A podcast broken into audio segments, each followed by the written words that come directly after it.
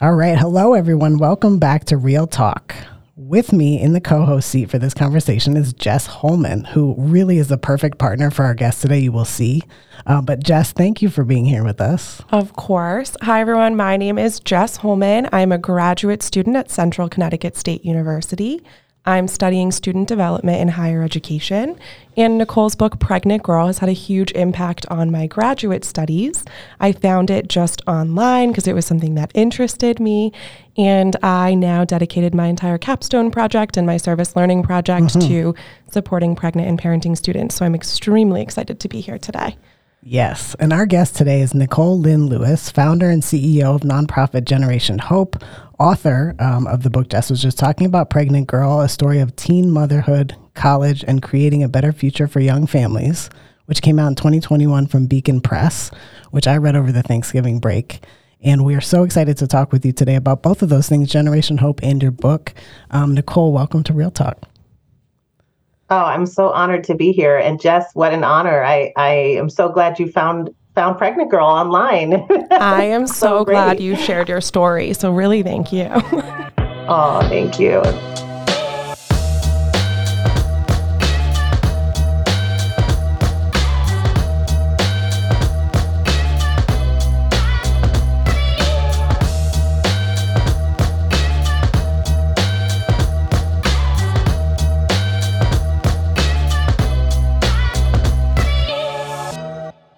Let's start with the book. Um, it's both your story and it's also the birth story of Generation Hope.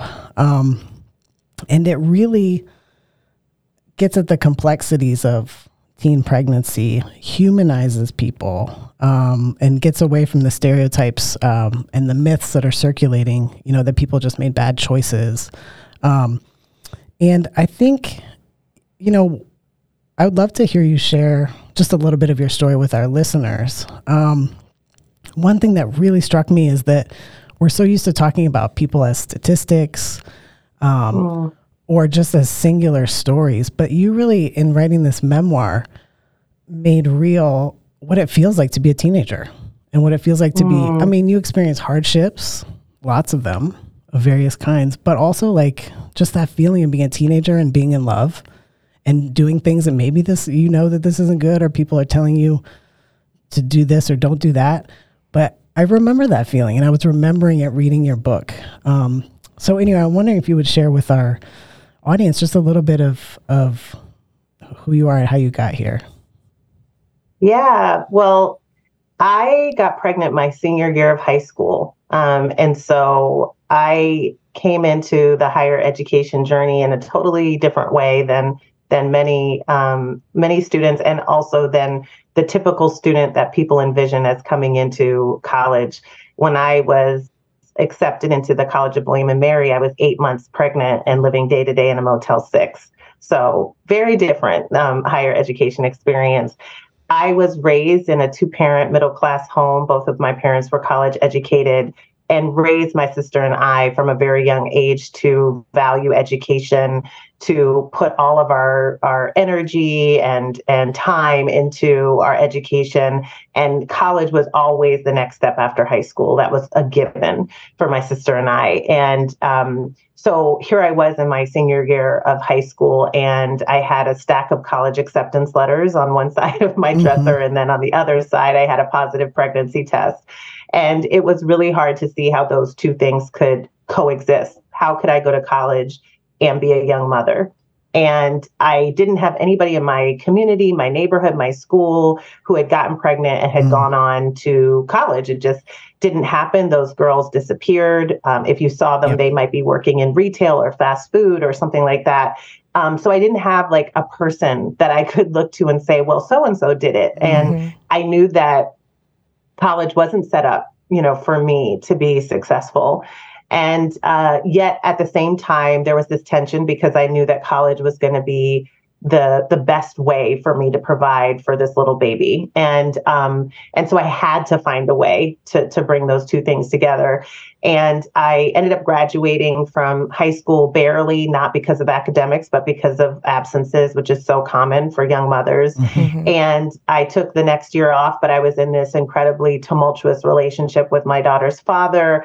Um, I was uh, just living in two different worlds, you know, trying to go to college, trying to bring a baby into the world and in this really dark day to day existence. Um, and it was hard. It was hard to just hold on to the hope that I could actually step foot on a college campus. And money was scarce. Like we didn't mm-hmm. have money. Um, there were so many things that were working against me. And when I did start at William and Mary, you know, here I am on this beautiful campus, one of the first colleges in the country. Um, and I was an anomaly you know, for so many reasons. I was I was uh, no one looked like me. You know, very few people looked like me. There's, you know very few black students at William and Mary. Um, no one was parenting. Um, you know, people had resources and all of these things. They didn't have the responsibilities that I had, and so you know, I had to navigate William and Mary mm. um, as a young Black mother. And it was incredibly hard. Those four years were really difficult. And I experienced so many of the things that we know parenting students experience every day housing and food insecurity. How do you find childcare? Um, you know, how do you find enough hours in the day? The time poverty, all of those things and yet it was it was life changing mm. you know for my daughter and i i walked across the graduation stage holding her hand and mm. and it was incredible you know, as you're sharing this story, I'm thinking about um, there were moments where you're talking about being at William and Mary and either being not finding a space that's comfortable to be with your daughter in the library or you're doing group work. And it's like well you can't do this at night when other people are, are have much more freedom and flexibility in their schedules um, or professors who were like i'm sorry i don't care that your daughter was sick. Um, you didn't do this assignment, you weren't here for this test, like that's it. And then you found other professors um, in the financial aid um, woman, people who really uh, allowed you to not only like continue the logistics of like continuing in school um, with financial aid or um, allowing you to do work in ways that, that fit your life, but also just that allowed you to find like some of your English professors um, to pursue like your lifelong love of of writing and to really find a voice um, and to get that not just a college degree but also have that experience that um, I don't know allowed you to develop as a whole person mm. in ways that you wouldn't have had access to before. Yeah, yeah, it, you know, it's we always talk about college and and the impact of a degree in these economic and monetary terms, know, right? right? Yeah, Which yeah.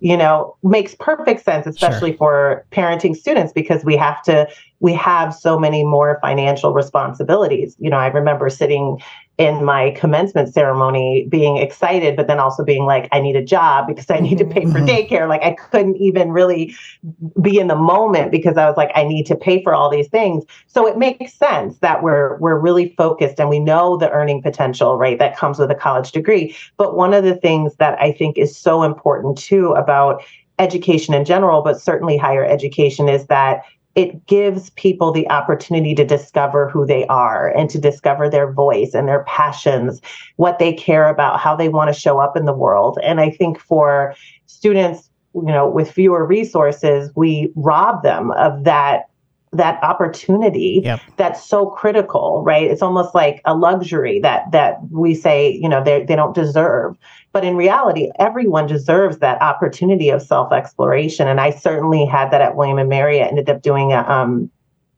creative writing thesis my my uh, senior year which a lot of people were like are you crazy? Because here i was. I was parenting and i was sometimes taking 18 credits a semester. And I was also student teaching because I wanted to get my teaching certification. And I took on an honors thesis in the midst of all that. But but I loved the experience of that thesis because I got to research these incredible Black women writers and who, who were talking about their lives in these like bold and incredibly vulnerable ways inspired me in my writing. And and I would not have had that opportunity you know had I not gone to William and Mary and had I not done that. So I, I want us to think more broadly about the impact and benefits of a post-secondary credential.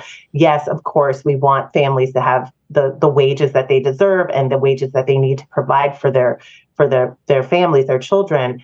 Um, but we also want to give them space to figure out who they are and how they want to contribute to the world. I think that's equally important. Absolutely. I um in my capstone project focused on like the theory of self self authorship, which is really about kind of helping students view themselves as the author of their own story. And I think mm. so often that's something that we talk about like a traditional 18 to 24 year old college student without childcare responsibilities achieving after they've graduated. But for so many students with caretaking responsibilities, whether for a child or for a parent, that's something that they kind of come into college having already authored their story. And I think mm. you sharing your story is really powerful because in your writing, you can kind of see how you are putting the pieces together and finding how all of these different parts of your identity show up in different spaces. And it sounds like that thesis writing process was really transformative and kind of seeing your voice as a continuation of the work that other women have been doing. Yeah, absolutely. And I think um, one of the things that you talked about too is like, you know, I, one of the questions that I often have for higher ed professionals is I ask them to whether or not they see parenting students as an asset or a liability oh. to their campus communities. And if we're being honest, most higher ed professionals aren't thinking about parenting yeah, students, sure. but if they are, they're often thinking of them as liabilities. And mm-hmm. I love what you just talked about because in reality, they're assets. Yeah. Like they bring so much to our campus communities. They are they are, are showing up as leaders already in their homes. They're having to navigate so many challenges. And so really they enrich our environment in, in, all of these different ways. And I saw that, you know, in, in different ways in, in our conversations in various classes where I had lived so many more years of life yes. than oh, many yes. of my classmates, right? Because of all the things that I had been through. And so when we're talking about oppression, when we're talking about poverty, when we're talking about parenting and family dynamics, like I was able to bring a totally different lens to mm-hmm. that. And so I think, as you said, how can we shift also our thinking about this population as we need these voices, we need these authors, you know, in our in our classrooms. Absolutely. Yeah. I mean, as a as a faculty member, I'd say my strongest students, um, among my strongest students, have been student parents, and I think part mm. of it is mm. they have a very clear purpose for why they're there. Mm-hmm.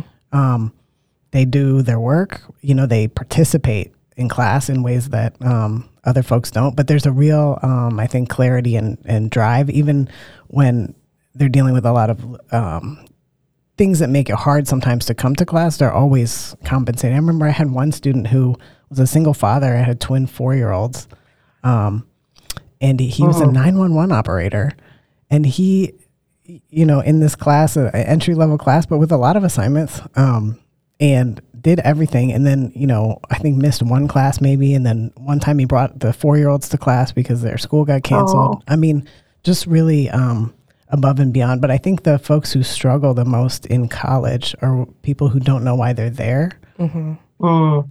for a variety of reasons um, and yeah so what are some of let's talk about some of the myths um, and the, the stories that we tell as a society about um, pregnant teenagers or even just about poverty in general. I mean, there were some things in the book that, as someone, as a new father um, who's been thinking, you know, experiencing what it's like to have a newborn baby, I'm also thinking about this like, wow, if I had been 20 years younger when this was happening, right. like, wow. Um, yeah. But yeah, what are some of the stories we have as a society and, and where do you think we could shift those?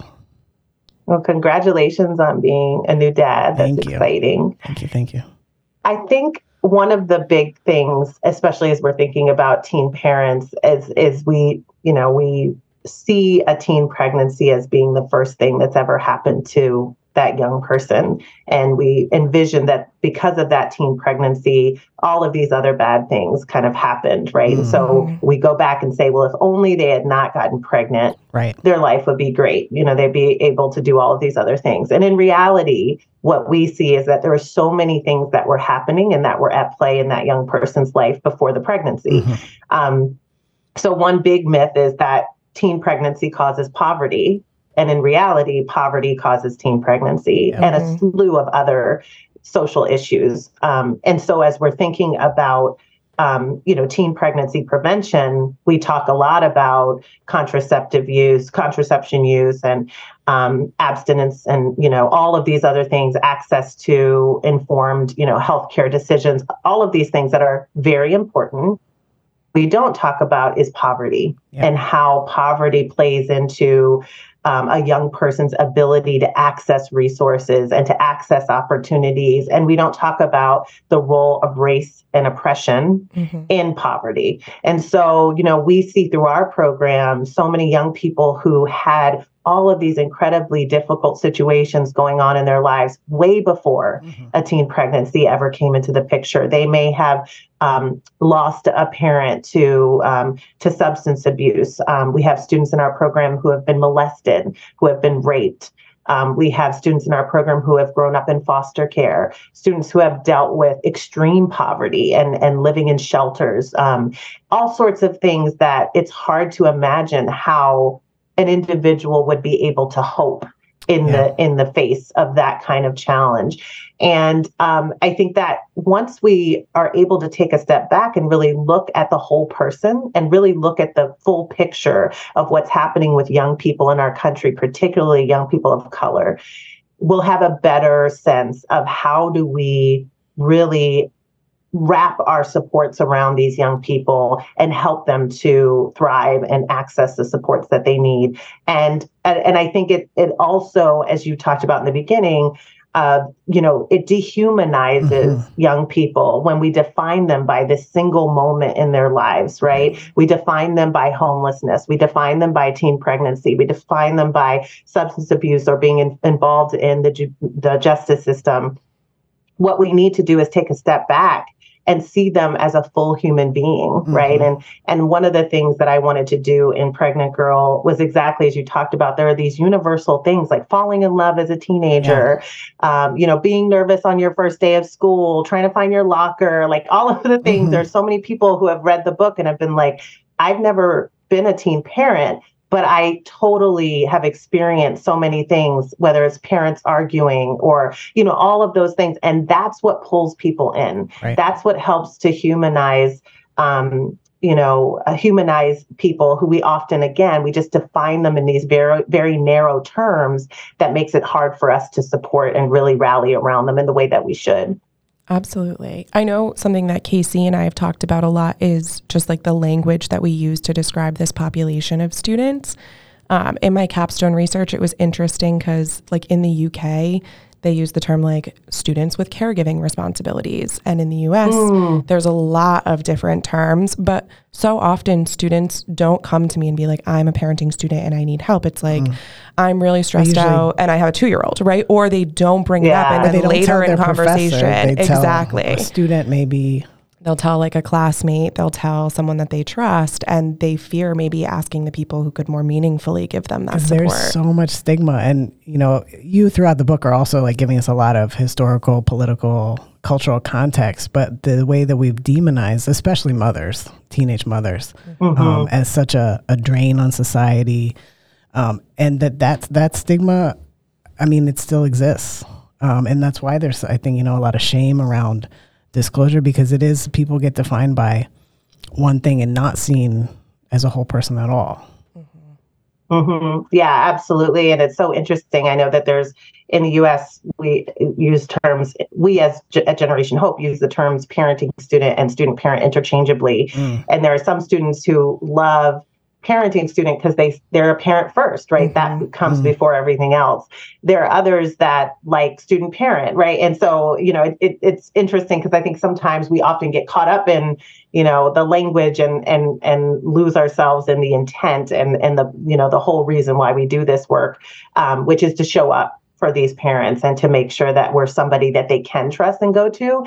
But I think exactly as you said, you know, um, 16 and pregnant you know mm-hmm. that's a show that kind of put teen pregnancy on a national stage. And so sometimes people say, oh, well, there's so much less stigma because now you don't have to whisper about teen pregnancy. And I'm like, well, you don't have to whisper about mm-hmm. it, but when you say it, yeah. the reaction is still the same. Yeah. People have very strong opinions. Yep. It's a very polarizing issue. There's so much negativity and there's assumptions about who you are, mm-hmm. what your potential is. Um, and so, you know, we we have a lot of work to do to help people see beyond those you know narrow definitions to really want to get to know the whole person the whole student um, and to see their potential and, and not just kind of put these restrictions on where they can go. Yeah, it really it also just uh, you know having witnessed my partner being pregnant in a complicated way and and having a new baby i i i mean i was struck by and i've just been very immersed in those pregnancy parenting kind of conversations and I'm as I'm reading the book, I'm like, oh wow, we never talk about things like miscarriage or postpartum depression mm-hmm. when it comes to teenage parents. It's like a separate sort of a thing from conversations that you know happily we're starting to have more around women in general in society, mm-hmm. but it's mm-hmm. like they don't get that even um, consideration. Exactly, yeah. like miscarriage, traumatic birth. Yes, mm-hmm. um, you know we've heard stories of are scholars who have a C-section and their professors expect them to be back in class in, in the next, you know, week. Oh um, you know, just there is not a there's no grace, right? Mm. There's there's not grace and understanding and a desire to ensure that this person succeeds yeah. because there's this punitive approach um, and this feeling, well, you shouldn't have gotten pregnant in the first place. You shouldn't have had a baby. You know, you shouldn't be in this situation. And so now you have to deal with these consequences in a in an isolated way. And it's really harsh. And one of the things that I really try to stress in the book is that there's no good that comes of it. Mm-hmm. Nothing, you know, it's not like another young person looks at that teen mother or teen father and says, well, because of that, now I'm not going to go and have a baby. That's not the way it works, you know? And so it's not producing good in the world. It's not uplifting that parent and it's not creating a better future for that little one. And that's something we all should be invested in. Yeah. Absolutely. And I know we we only have a about 10 more minutes and I want to make sure that we talk about the work that that Generation Hope does um, because both with uh, scholars, um, with student parents, um, and then also with uh, ch- around children and caregiving. Um, and specifically, I just uh, I'm struck by the model um, that you've created and that you and your team have created around really like a, a sort of a high touch model with lots of connection, lots of um, interpersonal support. Um, so, I'm, would you just talk a little bit about you know how that the work that you all do day to day? Yeah, yeah. So you know the Scholar program, which is our signature program, has been around since our inception. It really helps teen moms and teen dads uh, in their college journeys. And also, we added an early childhood program about three or four years ago called Next Generation Academy. And that simultaneously helps their children get ready for early elementary school success with this idea that parents and children are more successful when they're being supported together in their mm-hmm. educational dreams. And you know, the whole um, program, with me being the founder of this organization, was started with this population in mind. So it was really about how do we wrap supports mm-hmm. around uh, these students? How do we holistically support them? Let's not just focus on their academics and ignore that perhaps they're getting evicted from their apartment at the end of the month, or they don't have enough food for groceries, um, or to ignore that their child is struggling, right, with reading or something like that. Um, but to really say, we want to talk about supporting this entire student and really this family mm-hmm. as they're working towards their degree. And that looks like financial and emotional supports. It looks like tuition assistance. We have always had an emergency fund before they were cool um, with a 72 hour turnaround time. So we get oh, wow. those those dollars to them very quickly. Um, we have we collect tangible items from the community, laptops, baby wipes, diapers, high chairs, all sorts of things that they might need. And then our emotional support, which is equally important. We uh, have a robust mentoring program. So we we connect them with mentors and caring individuals in the community who really are cheerleaders. They're the person you could text at 2 a.m. and say, Oh my gosh, I have this teething baby and a midterm and I can't do it. You know, and someone who says, Yes, you can, you got this, we're going to get through this. Um, we also have an incredible program team, um, which we call Hope, Co- Hope Coaches. And our Hope Coaches uh, really are working with that mentor and that student, and they're navigating a whole host of challenges. It could be today could you proofread my english paper tomorrow i've had a domestic violence situation with my partner and i need help mm-hmm. um, it really just runs the full gamut and then we really seek to build a village of support around them. So it can be isolating to be a parenting yep. student on a college campus. You're surrounded by 140 other young parents who are in college just like you and working, navigating the same things. So you get to create that connective tissue with other people with similar backgrounds and experiences that is so important for any college student, but certain certainly for this population. And so we do fun things like holiday parties and, you know, um, we do a big conference at the end of the year and we bring them together for workshops and things like that. Um, the other two big pieces are we have an on staff mental health professionals. Um, so we really felt like it was important to have that where they built trust with us. So we have um, mental health professionals on staff. And then we also created a career readiness program specifically with their needs in mind. We were finding that they weren't able to take advantage of the career opportunities on their campus. They might be happening at times where they have to be home with their little ones, sure. different restrictions. And so we do a whole in-house career readiness program to help build their resumes and and get them the experience that they need so they can get into that family sustaining job when they graduate. Hmm. And I know that you all are based in the the DC metro area. And I'm curious, and I know that also um, you've got a program called Family U where you're working with cohorts of higher ed institutions in a two year program to make their to make institutions more just the structure of institutions which are not built for um, students with kids. I mean, especially undergrads, um, but to make those more hospitable environments. Can you talk a little bit about that and how folks uh, who are listening, if they're interested in the future, how they might yeah. get in touch?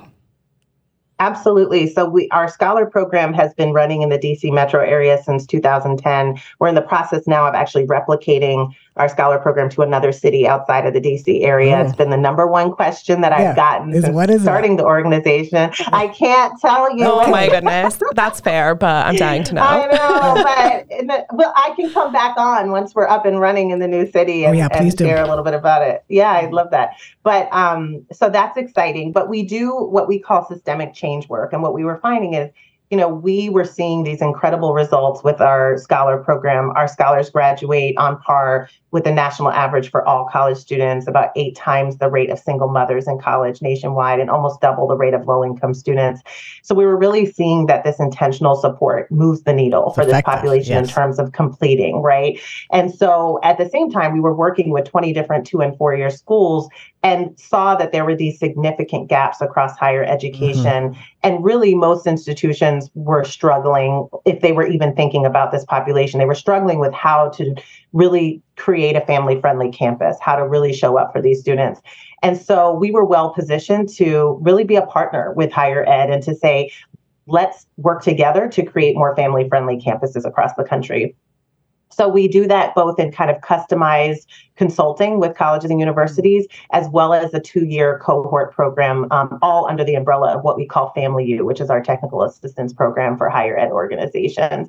And we've worked with um, over 11 institutions all across the country, from California to Virginia to Wisconsin, on various um, aspects of their parenting work. And we really look at four key components of, of student parent work data which is really important, collecting the data that you need to inform your decisions. Most colleges and universities are not tracking the parenting status of their students, which makes it really mm-hmm. hard mm-hmm. to actually implement supports for them. Um, the second is uh, policies. There are so many policies, big and small, that can marginalize this population. An example is a no kids on campus policy, which is mm-hmm. pretty prevalent across higher education. And how can we help colleges really look at their policies and say, we want to do things a little bit differently? Um, then people, the role that people play in making sure that parenting students feel supported and included and belong belonging on a college campus. anywhere from your frontline staff to your your faculty all folks need to be on board with how important it is to support this population and then your culture and your mm-hmm. culture is those are those tangible and, and, and non-tangible things intangible things you know do you have diaper changing stations in your bathrooms um, or as well as you know do you have pictures of your parenting students in your marketing materials so that you're mm-hmm. communicating that this is a family friendly institution so really looking across an institution through the lens of those four key components and then helping those institutions implement supports that actually, um, you know, make sure that they're leveling up their student parent work. So we're really excited about it. It's been um, an incredible journey with some awesome higher ed partners, and, and we'll be recruiting our third cohort of institutions in the coming months. That's fantastic. I really, uh, your your work, your organization is so inspiring, and I, you know, I encourage folks to read your memoir. Um, and I just want to also thank you just for the I know it's a deliberate choice to be to not sort of present a perfectly polished version of the life you've had. You know, it'd be very easy to say, "Oh, look at this," you know, CEO of this amazing nonprofit. Mm-hmm. You know, she did it, so anyone can. But you you chose yeah. to show all the um, the realness. The there are things where you know you start off the book um, in in a woman named Stacy's car who's smoking crack. So from the immediate yeah. beginning, we're like, okay, we're gonna get the the real version. But I just think that that for both students, um, you know, teenage parents, but also anyone reading the book, um, it's just it's so um, well written um, and authentic, and, and I think it it will only elevate the work that that Generation Hope is continuing to do. And we would love to have you back on. Yes, please come new. back. Oh, thank you. Yeah, no, I appreciate that. I was just going to echo everything Casey said and said, like, sincerely, this impacted not just my capstone project, but like folks in my cohort have read your book. Like, folks in my cohort are now thinking differently about this population of students. Mm. And we are all future student affairs professionals. So yeah. um, there's Yay. conversations happening, and I'm really honored to be a part of this one. But I hope that we can connect again once you make that big leap into a new city. Oh, I would love that, and I I really appreciate that. I I often tell folks when I first went to went to write the book, I was thinking, oh, like let me just like leave out mm-hmm. some of the parts. And then I was like, you know, the world already has a sugar coated version. Yep. You know, they, that that's the problem, right? Yep. And so, um, and connection happens in vulnerability. So I yes, think it it's I'm so glad, you know, that I that I was able to to push through that that those fears and to, mm. and to mm. write a more honest uh, uh, book. But I'm I'm so honored to have been on with you all and excited about the awareness that the book is bringing and would love to come back as we name our next city. Open invitation. All right. Well, Nicole, thank you so much and we'll talk soon. Thank, thank you. you.